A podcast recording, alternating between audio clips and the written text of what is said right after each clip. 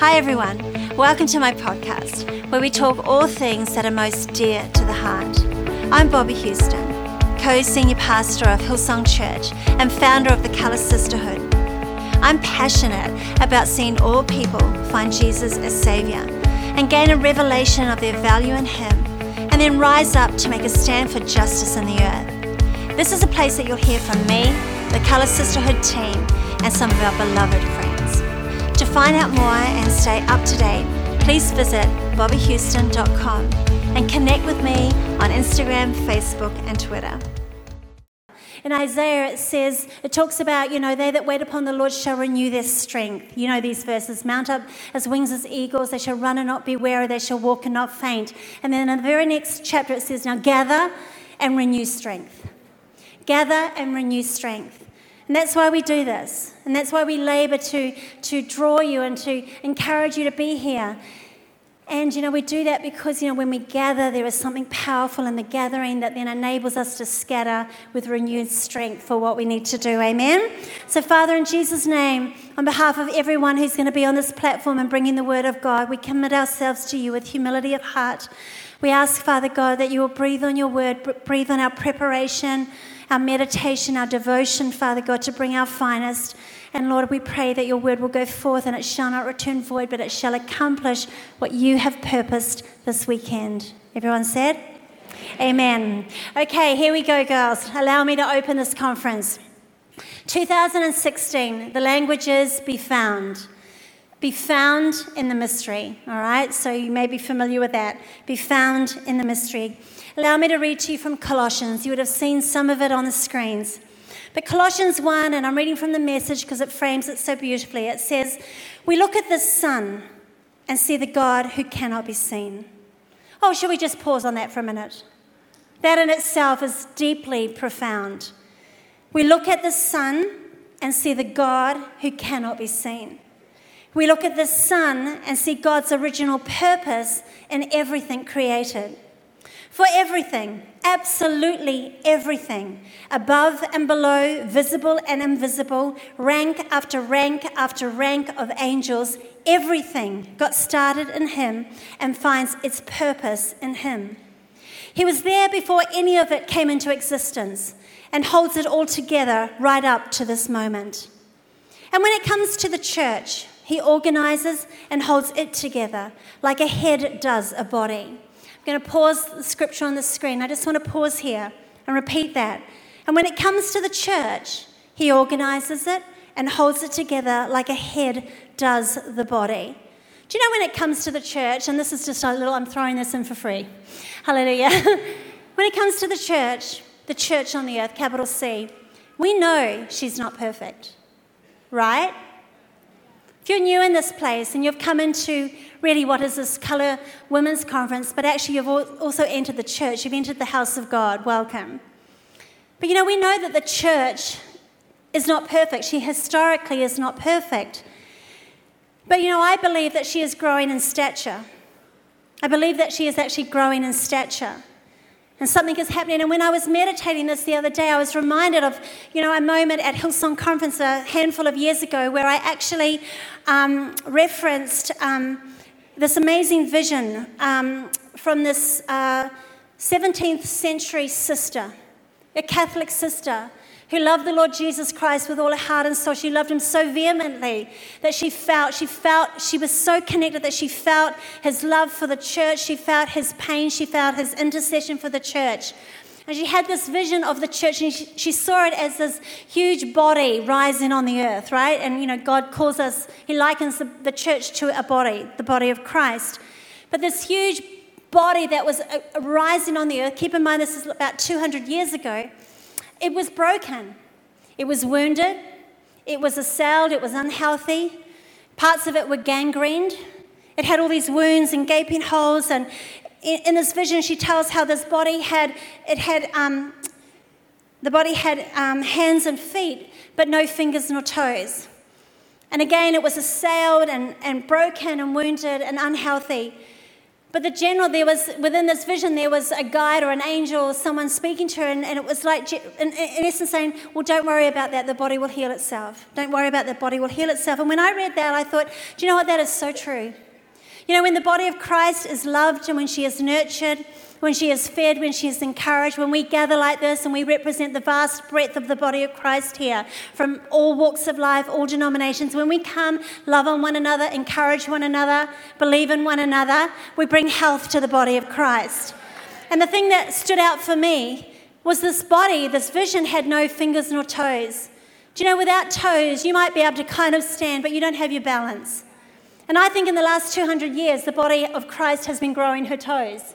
She has been finding her balance and her stature in society, in the world. You know, you might not have, the hand had no fingers. Well, that's fine. But you know, when you have fingers, it represents the fine touch, the beautiful touch, the human touch. And I believe the church is finding her balance and she's finding her human touch, her gentle touch. Turn to the person beside you and just gently touch their face. I mean, that is the love of God, right? Hallelujah. So, you know, when it comes to the church, take courage, all right? Okay, enough now. We're not massaging each other. Praise God. So I just had to pause there and give reference. So when it comes to the church, he says, he organises and he holds it together. Like a head does a body, he's got it all under control. Verse 18. He was supreme in the beginning. He was supreme in the beginning. And leading the resurrection parade, he is supreme in the end. From beginning to end, he's there, towering far above everything, everyone. So spacious is he, so roomy, that everything of God finds its proper place in him without crowding. Not only that, but all the broken and dislocated pieces of the universe, people and things, animals and atoms get properly fixed and fit together. Fixed and fit together. You might be fixed, but you might not be fit together where you need to be. Right? You might be fit in, but you might not be fixed. So God is on our case. He says people and things, animals and atoms get properly fixed and fit together in vibrant harmonies. Isn't that lovely? All because of his death, his blood that poured down from the cross. Verse 21. You yourselves, that would be us, you yourselves are a case study of what he does. At one time, you all had your backs turned on God, thinking rebellious thoughts of him, giving him trouble every chance you got. But now, by giving himself completely at the cross, actually dying for you, Christ brought you over to God's side and put your lives together, whole and holy in his presence. So you know what? You don't walk away from a gift like that. You stay grounded and steady in that bond of trust, constantly tuned into the message, careful not to be distracted or diverted. There is no other message. If there's a proclamation that the church can stand with, it's like there is no other message. The world is searching for the mystery. There is no other message, just this one. The word says every creature under heaven gets the same message. I, Paul, am a messenger of this message. And then just to weave it from last year, Colossians 2, where we camped last year, says, I want you woven into a tapestry of love, in touch with everything there is to know of God. Then you will have minds confident and at rest, focused on Christ, God's great mystery. All the richest treasures of wisdom and knowledge are embedded in that mystery and nowhere else. And we've been shown the mystery. I'm telling you this because I don't want anyone leading you off on some wild goose chase after other so-called mysteries or some secret. So girls, does it look good? It looks so good. Yes, praise the Lord. Amen. Sorry. Just went into creative mode there. So girls, can I ask a question? So when we say be found in the mystery, so romantic. When we say that, what does that mean to you? What does that actually mean to you? You know, without going to seminary for 25 years, you know, or without trying to turn these 3 days that we have into that kind of context, what is the mystery of God? What is it? I think I truly landed on that language a year ago because I feel like the world scratched the surface. The world is hungry to know what the mystery of life is. So what to you, what is that? If I was to get you to turn to the girlfriend beside you and in one sentence tell her what the mystery of God is to you personally, what would you say? In fact, why don't you just do that for 1 second? If you can. If you can't, that's okay. But turn around and say, honey, what is the mystery of God to you? It's called group participation. It's hard to give expression to, right? Okay, come back to me. Come back. You know, personally, I honestly believe that the revealed mystery of God is something that we will actually spend an eternity trying to fathom. I don't think we will ever fully understand it this side of eternity. And when we get to heaven, we'll go, that's why we'll be on our faces for 1,000 years probably, because we will suddenly realise what it truly is. You know, when we asked ourselves this same question, in fact, we did ask ourselves the same question. Cass asked me the question. We sat at a creative table, a boardroom table, and a number of months ago, and we sat down and, you know, we're like, okay, what is the mystery of God? And she looked at me and she said, Bobby, what is the mystery of God to you? And I remember the table went quiet and everyone had large eyes, like senior pastor person would have something profound to say. Okay, no pressure. But I think I responded a few seconds later, and I said, "Okay, well, seriously, I'm not a theologian here. Hello." And then I went, you know what? I think for me personally, the mystery of God is simply the beauty of the gospel. The beauty of the gospel for me is the mystery. That God, the Father chose not to abandon us. Girls, he chose not to abandon us. He could have abandoned us. He could have literally said, when sin and rebellion and independence took root, he could have literally said, to hell with them. Literally. And it would have been to hell with us. Literally. But you know what? He didn't. He chose not to abandon us. They, capital T, they, Father, Son, and Holy Spirit, they could not bear the thought that we would never make it home and never experience what they have prepared for us. They could not bear that. The mystery is exactly what it says in Colossians, those verses, that all the broken and dislocated pieces of the entire universe, people and things get properly fixed and fit together again in vibrant harmony through Christ's poured out life from the cross. And girls, you know what? If that is not the gospel, if that is not the mystery of the ages, then I don't know what is. To me, it is profound and it is humbling and it is overwhelming that, you know what, they have never erred in that pursuit. I wonder sometimes, why does the bridegroom tarry, Christ being the bridegroom? Why does he tarry? Why doesn't he come back? He said 2,000 years ago, seriously, he said he was coming back soon. Okay, that was a long time ago, Jesus. Okay. You know why I think he tarries? Because there's just not enough over the line yet. There's not enough of his sons and daughters saved yet. The harvest is ripe. Fields are ripe unto harvest.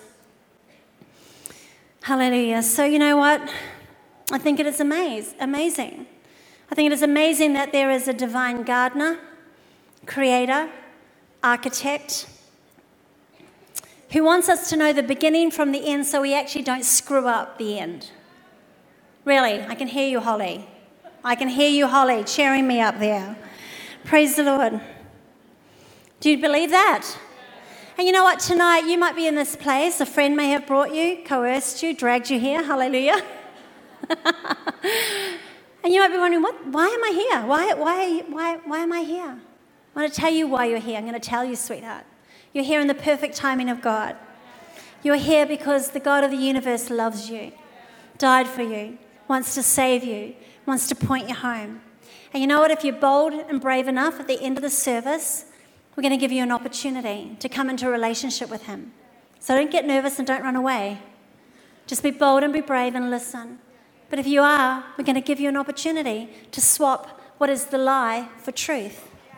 The lie that God doesn't exist and he doesn't care, for the truth that he actually does exist and he does care. You just haven't seen it yet. So again, my prayer this weekend is that another layer will actually peel back, that will infuse devotion to keep walking, to keep gathering, for us to not deter from what Jesus paid a very supreme price for. Because may I read the scripture again one more time at the front end of this conference? You don't walk away from a gift like that. God of the entire universe sacrificed his son, asked his son to be the sacrifice, to take our place, to close the great divide. He paid the ultimate price, the supreme price. That is the mystery of the ages. And the word says you don't walk away from a gift like that. You stay grounded and steady in that bond of trust, constantly tuned into the message, careful not to be distracted or diverted. There is no other message, just this one. So for 2017, you know what? Beginning tonight, and you know my message is in two parts. I'm just going to give you what I've got tonight, and then I'm going to continue. Just again, I'm going to pick up where I left off and continue on Saturday morning. But you know what? I'm going to give you a handful of things that have resonated in my heart and life these past 12 months, a handful of things that, to me, never get old. Never get old. So if you're putting a sermon title, it's like 2016 Be Found in the Mystery. Some things never get old. And you know why I'm going to do this? Because there are some things that never get old because they are part of the mystery. Therefore, they will never diminish. They will never weaken or fade or what. They will never, because they are part of this mystery. And as we walk into them and get a revelation of them, do you know what? They're going to become brighter and brighter and more beautiful and clearer and more astounding and more wonderful than we could have ever imagined. So if you're taking notes tonight, okay, the first thing I want to say is number one, and this is the longer point here, but that's okay. Number one, worship never gets old. Worship never gets old. Worship never gets old. Do you know last year we had quite a large and a full year? Mind you, we pretty much do that all the time. But anyway, it was particularly large in the second half of the year, and amid many other things, we had we launched Brian's book, Live, Love, Lead. So if any of you have read that and bought into that, thank you so much. I hope it's been a blessing to you. So as part of that release in the United States, we had an 18-city worship and book tour, okay? 18 cities every night around the US, wedged between Hillsong London and Hillsong New York and a whole lot of madness. And pretty much it was a worship tour, so we were pretty much worshiping God 24/7 for weeks, all right? 24/7 for weeks. And you would think when we came back from that tour that we would come home probably never wanting to sing another song. You think we would come home homesick for our bed and our lounge and a little bit of comfort and reprieve. Well, you know, we enjoyed that. But you know what? The vast majority of us came home, not homesick for any of that. We actually came home homesick for the courts of our God. I landed and I could not wait to get to church the next day or Sunday morning, because we had been worshiping our hearts out with everything, hallelujah, for hours and hours every night. Nobody goofed off. The whole team, we were on for 3 hours every night to the very last minute at 10 o'clock when it finished on the dot, hallelujah. And we gave everything. Wow. And so we came home. Homesick for the courts of our God. Why? Again, because worship actually never gets old. And I'm talking about real worship. Not perhaps, a 20-minute sing-song before the MC spot where sometimes we goof off or it's optional to come late because, we're only going to miss a couple of songs. No, those 20 minutes can be powerful if they are bathed in real worship. I'm not talking about that. I'm talking about worship, real worship as in worship that peels back the layers within us, within the atmosphere around us, and within that place where only God himself dwells. I'm talking about that kind of worship. It never gets old. You know, and I am so grateful. I'm so grateful that there is a place. There is a place in God, a place. In the madness of this world, there is a portal to another place, another realm, where we can lean and take refuge and listen for what is not of this realm. That's the kind of worship I'm talking about. Where we can listen for what is not of this realm. You know, Psalm 91, as many of you would know, calls it the secret place. The secret place. Not secret as in hard to find, but secret as in a place that is worthy to be sought and found. In Jesus' name. Perhaps a secret garden in some ways. A secret garden. With maybe sounds that incite faith and hope and courage and confidence, that then incites endurance and stance. Okay, another place, not of this realm, another place. We actually have access to that. There is a portal, there is a place of entry. You know, in Genesis 28, many of you would know this also. Genesis 28, Jacob dreamed a dream that was more than a dream. He was earthside, in a wilderness, in a harsh place. He dreamed a dream. He saw a staircase, a ladder, ascending, connecting heaven and earth, with the angels of God ascending and descending, with God himself at the very top. Let me read it to you from the scripture. So Genesis 28, verse 12. And it says, and he dreamed that there was a ladder set up on the earth, and the top of it reached to heaven, and the angels of God were ascending and descending on it. When I read that, angels ascending and descending, that to me suggests industry and activity in heaven. They're not all sitting around on there like, you know, cute bottoms doing nothing. Verse 13, it says, and behold. Everyone say, behold. And behold, the Lord stood over and beside him. Isn't that lovely? Don't ever forget that the Lord stands over and beside you. And the Lord stood over and beside him and said, I am the Lord, the God of Abraham, your father. I will give to you and to your descendants the land on which you are lying. And verse 14, here comes the promise. And your offspring shall be as countless as the dust or sand of the ground, and you shall spread abroad to the west and east and north and south, and by you and your offspring shall all the families of the earth be blessed, and then indeed learn how to bless themselves.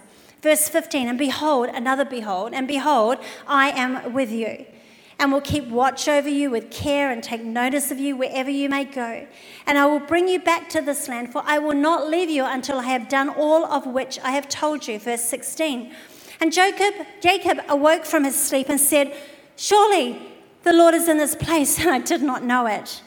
Verse 7, and he says, he was afraid, and he said, how to be feared and reverenced is this place.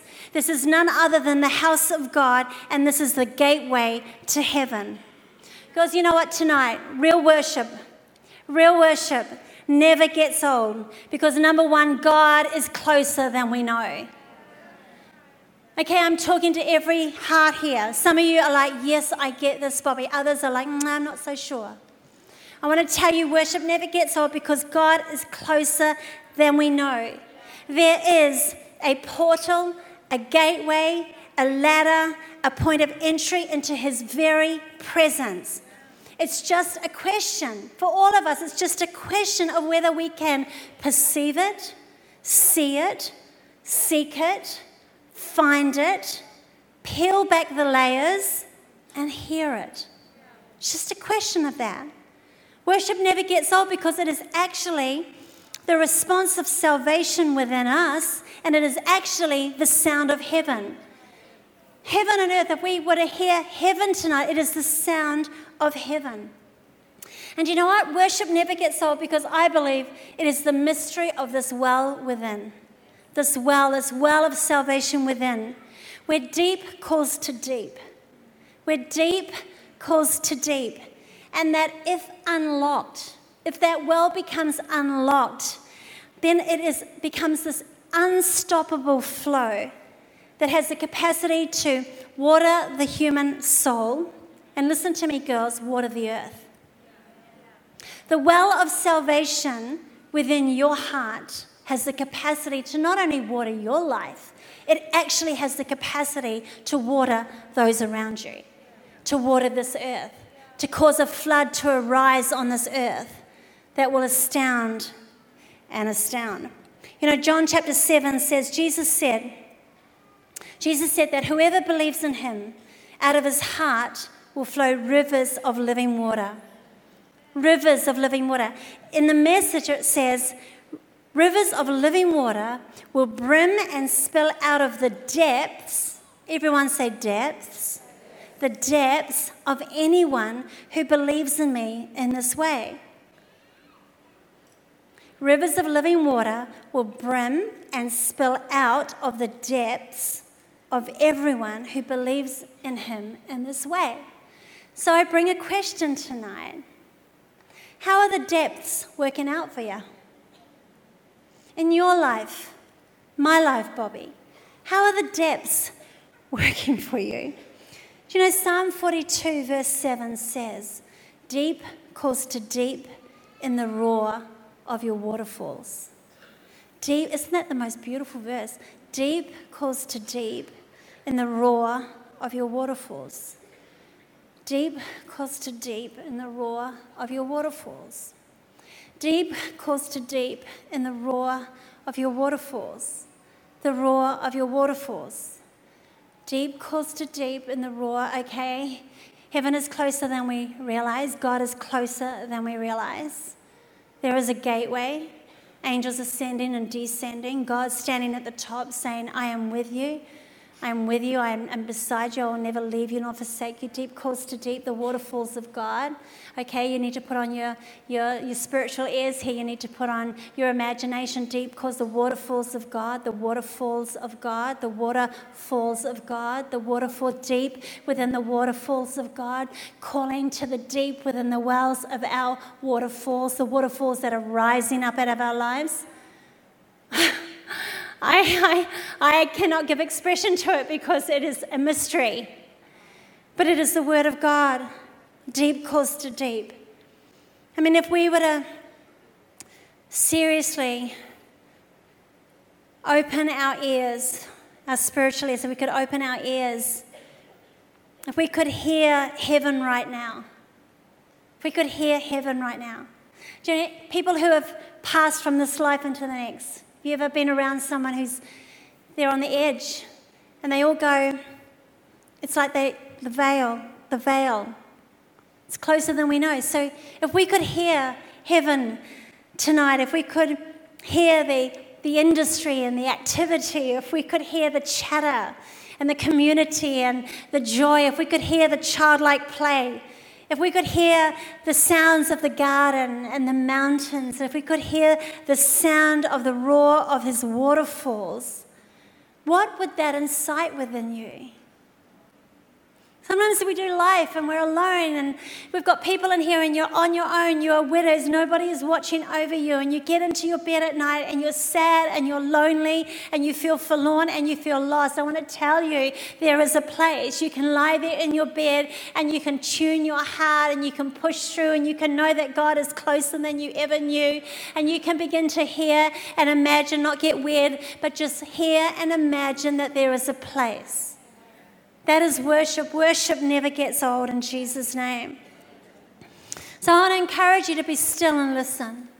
Be still and listen. Listen. Listen for the waterfalls of heaven. Listen. You know, open heaven. Holy Spirit poured out. Hallelujah.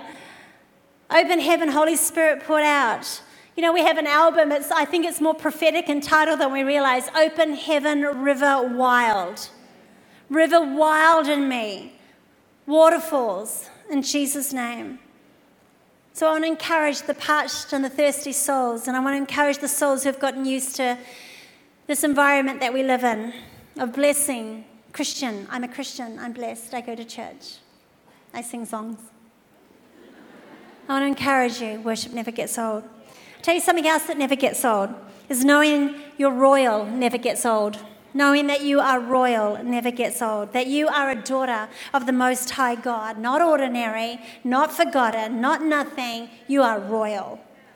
And I'll tell you, when royal becomes a revelation, it changes everything. It changes the way you live, your stance, your choices, the parameters of your life. It changes everything. Young women tend to not forfeit dignity when they know that they are royal. They tend not to sleep with every Tom, Dick, and Harry who just shows them a little bit of affection and winks at them. Young women, shall I say it again? Young women, older women in here. This is why we do what we do. This is why we rise up with wisdom. This is why we are the mothers in the house. We do this so our young women, the young girls who haven't figured it out yet, can realize that they are indeed royal. In Jesus' name, women in general tend not to self-sabotage when they know that they are royal. Oh, come on, the voices. What voices are we listening to? I'm kind of like trying to incite you to listen for the voice of God and listen for the sounds of heaven. But, you know, for so many of us, we self-sabotage our lives with our own voice. It's our own voice that diminishes us and puts ourselves down. And so you know what? When you know you are royal, you tend not to self-sabotage. Behavior changes when you know that you are royal. Yes, it does. I'm sorry, it does. Behavior unbecoming for a princess. Behavior changes when you truly know that you are royal. Authority changes when you know that you are royal. When you get a revelation that the royal blood of Jesus Christ is surging through your veins and your mind and your heart, I tell you what, girls, that puts you on a different playing field. Right? Yes, you could give God a clap there. Hallelujah. Do you know what else changes? Asking changes. Asking changes. Royal makes you comfortable to ask because you are not petitioning a mean God. You are petitioning your Father in heaven. Hallelujah. Comfortable in the throne room changes when you understand that you are royal. That you have access to the King of Kings and the Prince of Peace, that you have access, you have every right to actually position yourself in the throne room of God. You know, many years ago, I've told you this story, but we had this, you know, evening where it was like one of those really Holy Ghost kind of moments, and I had this partial vision of the throne room of God, and it was like I was standing literally on the edge of the throne room looking in, and I was like, this was years ago, and I was looking in, like peeking in, and you know what, I swear, I swear the Holy Spirit came alongside, because see, that's what he does, he comes alongside, and he said, you know what, you can go in there. You can go in there. You can go in. You can sit at his feet. You can sit on his lap if you want, Bobby. You know, my dad, you've heard me talk of my dad. He was beautiful. He died when I was 14. My dad was perfect. Yes, he was. Arthur Gordon MacDonald, he was perfect. As a little girl, I lived in his lap. I fell asleep in his lap every night of my life. He carried me to bed. He carried me everywhere. I just wanted to be carried. He carried me everywhere. My sister is here. She'll attest to that. She was 7 years older than me. When I called in the night, he came. When I called because I was frightened, or when I called because I'd wet the bed. Terrible bed wetter. Hands up, confession time, all the bed wetters. Ah, you weren't expecting that either. Neither was I. That's not in my nose. Hallelujah. When I called for him in the night, he came. He always came. So when I've met the Lord Jesus Christ, and when my eyes opened to the truth of who this God was, it was very easy for me to accept a Heavenly Father who was perfect, because I had known a beautiful earthly Heavenly Father. And I know that is very difficult for some people, because that has not been your experience. And that is why Psalm 45 says, forget your father's house. If it's been harsh, forget it. As in not cut people off, but just forget it. Forget it. Be here. The King is wild for you. There is another King. There is a Father. So, you know, these things change. Being comfortable in the face of adversity changes when you know that you are royal. I want to tell you something about adversity. No adversity this side of eternity, no battle won nor seemingly lost, has any bearings on what is eternal. None. Good people in history have lost their head. Good people have laid down their life for what they believe. Whatever happens this side has no bearings on the truth that remains unshakable on the other side. I want to tell you adversity. Stephen in the Gospels was stoned to death. You know the story. He was stoned. Not going well for Stephen. He was being stoned to death. Adversity personified. He was being stoned, and you know the story. What happened? He suddenly, it was like he lifted up, his stance lifted up, because he saw beyond the stone, his accusers. He saw beyond the rocks being assailed and thrown at him, and he saw Christ. He saw heaven open. He saw closer than you know. He saw Jesus smiling at him. So I want to promise you, no adversity. And when you know that you are royal, it's remarkable what you can bear, what you can carry in Jesus' name. So baby girl, if you are getting a little cranky around the edges, or if you are in, or if it is rough passage for you because you are maybe living on the fringes of truth, okay, here's truth, but you're kind of hovering on the fringes. So you know what? The passage is a little bit rocky because you're actually not in truth yet. You're not in full freedom, and you're hovering here, and you're on the fence, and you're not quite sure. Shall I? What? I know you're, and it's rocky. It's rocky passage. It's like, baby girl, you need to step into truth. You need to step into truth and find the freedom that is in truth. So you know what? If you're either of that, cranky around the edges, or it's a little bit difficult on the edges, do you know what? You are losing sight of who you are. So get your royal on, because it never gets old. Number 3, I'm going to go real fast now. Calling, mandate, and mantle never gets old. Calling, mandate, and mantle never gets old. Say those words with me. Calling, mandate, and mantle. Totally. Calling, mandate, mantle never gets old. It never gets old. It never gets old, because you know what? It is twofold. They never get old because, number one, they are the beckoning of heaven. It is the beckoning of heaven. It is the call of God calling us on, beckoning us on. And it is also the beckoning of the fields. It is the beckoning of the fields.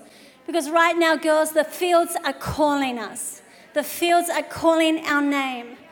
I have a chapter in this book that I have just written that we are launching here. Praise the Lord. I have this chapter called Where Are They? The Fields. Where are they? Because right now people are lost in the fields that are fraught with insane danger. The plain fields of this world are fraught with danger. They are deadly. And the fields are calling us.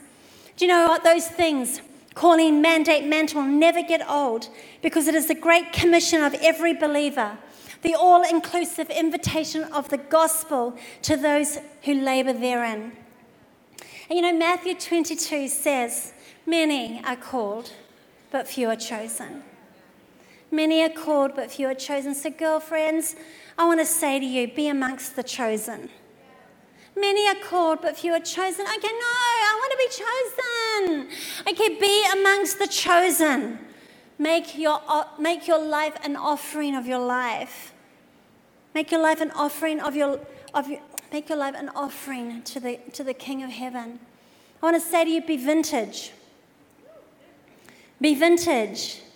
Isaiah 5 says, "My beloved had a vineyard on a very fruitful hill, and he did all for it, all that he could do. And he looked for it to bring forth vintage. He looked for it to bring forth a vintage crop, but alas, it only brought forth a sour crop." Sour grapes. Looked beautiful, but sour. God says, I want you to bring forth vintage wine. Be vintage, amen? That'll make a good t-shirt, wouldn't it? Amen, get your vintage on. Trust me, it'll be happening next year. You know, be visible, girlfriend. Be visible and be pickworthy. When the eyes of the Lord scout the earth, seeing who understand and who are willing, get their attention. Tonight you can get their attention.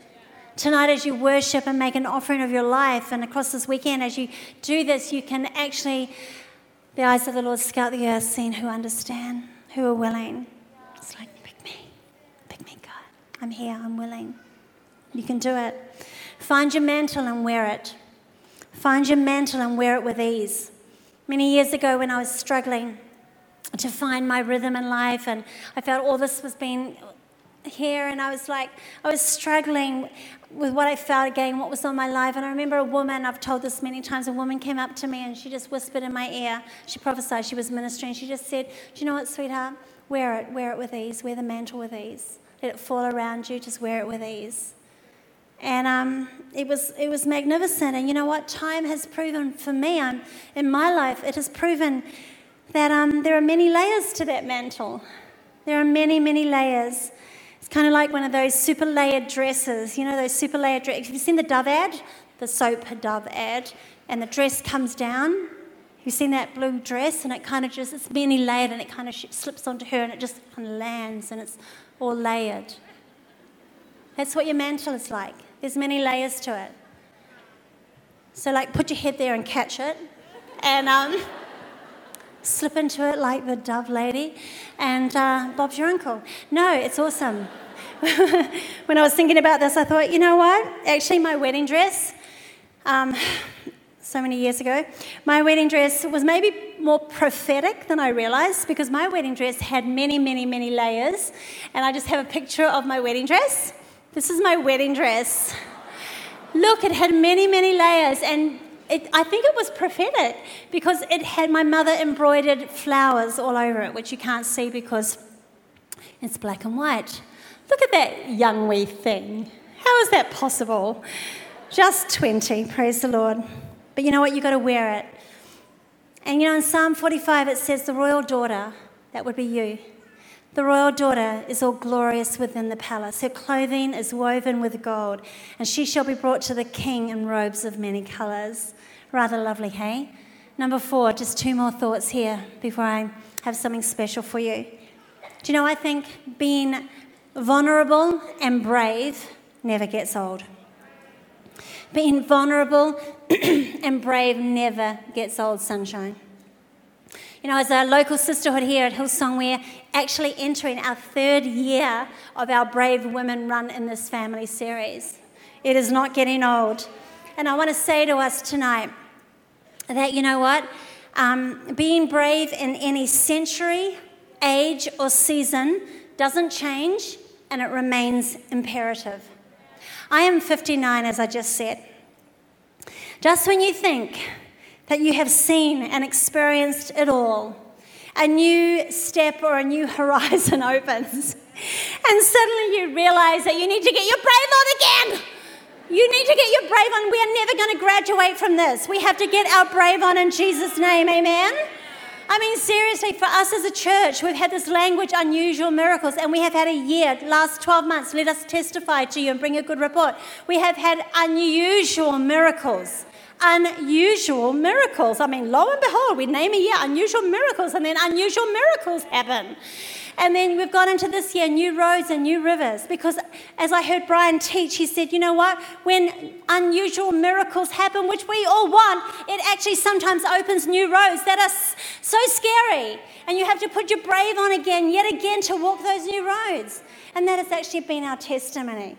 And we had something happen in our world, you know, just late last year, an unusual miracle where this incredible opportunity happened, which is just beyond, okay, and it's so exciting, hallelujah, and it's so exciting. And I have to be really honest with you, because when it happened, I was like, oh, it's like I didn't know whether to shout hallelujah or vomit. I promise.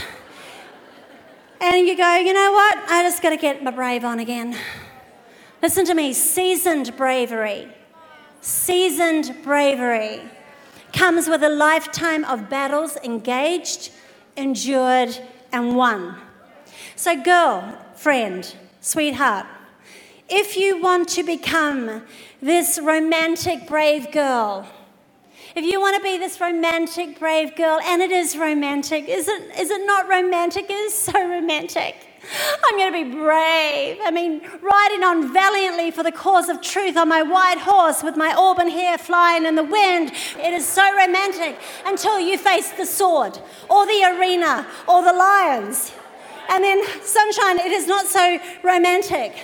So if you want to be this brave girl, and you know, brave is happening all around the world. I see it on Instagram. Everyone is having brave.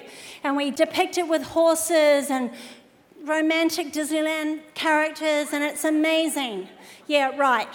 Sword, arena, lions. Pretty much. So if you want to be the brave romantic girl, and God wants us to be the brave romantic girl, then you need to stay to the end of the battle. You need to not quit, because at the end of the battle, we win. You win because in Christ we have won. So if you stay the course with Jesus, you will always win. In Jesus' name, amen. Okay, I accidented upon an interview with Brené Brown. Is that her name, Brené Brown? What? Brené. Thank you very much down there on the front row. Brené. I didn't think Benny. Benny was like Benny? No, Brené. Okay. Famous, apparently, I haven't read the book, famous for a quote from her book, Daring Greatly. And so I accidented across this on YouTube. And at the time, this is maybe 2.5 weeks ago, we had put ourselves again, Brian and I, out again into that public arena of our nation. We had agreed to do another one of those stories. And so we were vulnerable. This was coming, and I did this other thing, the Women's Weekly interview. Anyway, that's another story. Anyway, I felt very, we were vulnerable. We had put ourselves out there. And I read this quote from her, and let me just read it to you. It's going to go on the screens. She said, "It is not the critic who counts, not the man who points out how the strong man stumbles, or where the doer of deeds could have done them better. The credit belongs to the man who is actually in the arena, whose face is marred by dust and sweat and blood, who strives valiantly, who errs, who comes short again and again, because there is no effort without error and shortcoming. The credit belongs to the man who does actually strive to do the deeds, who knows great enthusiasms and great devotions, who spends himself in a worthy cause, who at the best knows in the end the triumph of high achievement, and who at the worst, if he fails, at least fails while daring greatly." In essence, what this woman was saying, that there is no such thing as bravery unless you are prepared to be vulnerable. There is no such thing as bravery. It is Disneyland pipe dream. There is no such thing as bravery unless you are prepared to be vulnerable. So, sweetheart, if you are feeling vulnerable, here's your opportunity to prove yourself brave in Christ. And you know what, sweethearts? We may as well get good at this. We actually may as well get good at being brave now, because bravery will be needed at the very end. And if we end up being the generation who sees the coming of Christ, there is a battle looming. And if not for us, then perhaps for our children or our children's children, in which case we better leave them a very stoic example of bravery. Amen?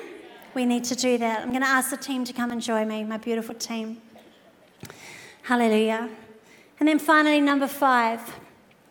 I believe that being the right girl in the right place at the right time never gets old. It just never gets old. Because you know what? You actually are. You are the right girl in the right place at the right time. Here, now, you are. You are. You are the right girl in the right place at the right time. Do not doubt it, you are. You know, the right girl never changes. The right girl, am I the right? No, the right girl Time and history never changes. Because the Bible says in Romans 8:29, whom he foreknew, he did predestine. You are the right girl. The right time never changes also. It never changes. Because actually, not one of us, no human being has any control over when they were born. That is God's domain. He chose here and now for all of us. He chose the 21st century. Doesn't matter how you landed or where you landed, you are in the right time because that belongs to God and God alone. But the right place, right girl, right time, but the right place. Let me think about that. The right place. In some ways that's determined on how well we allow the gardener and the architect of our lives to shape and direct our lives. Would that not be true?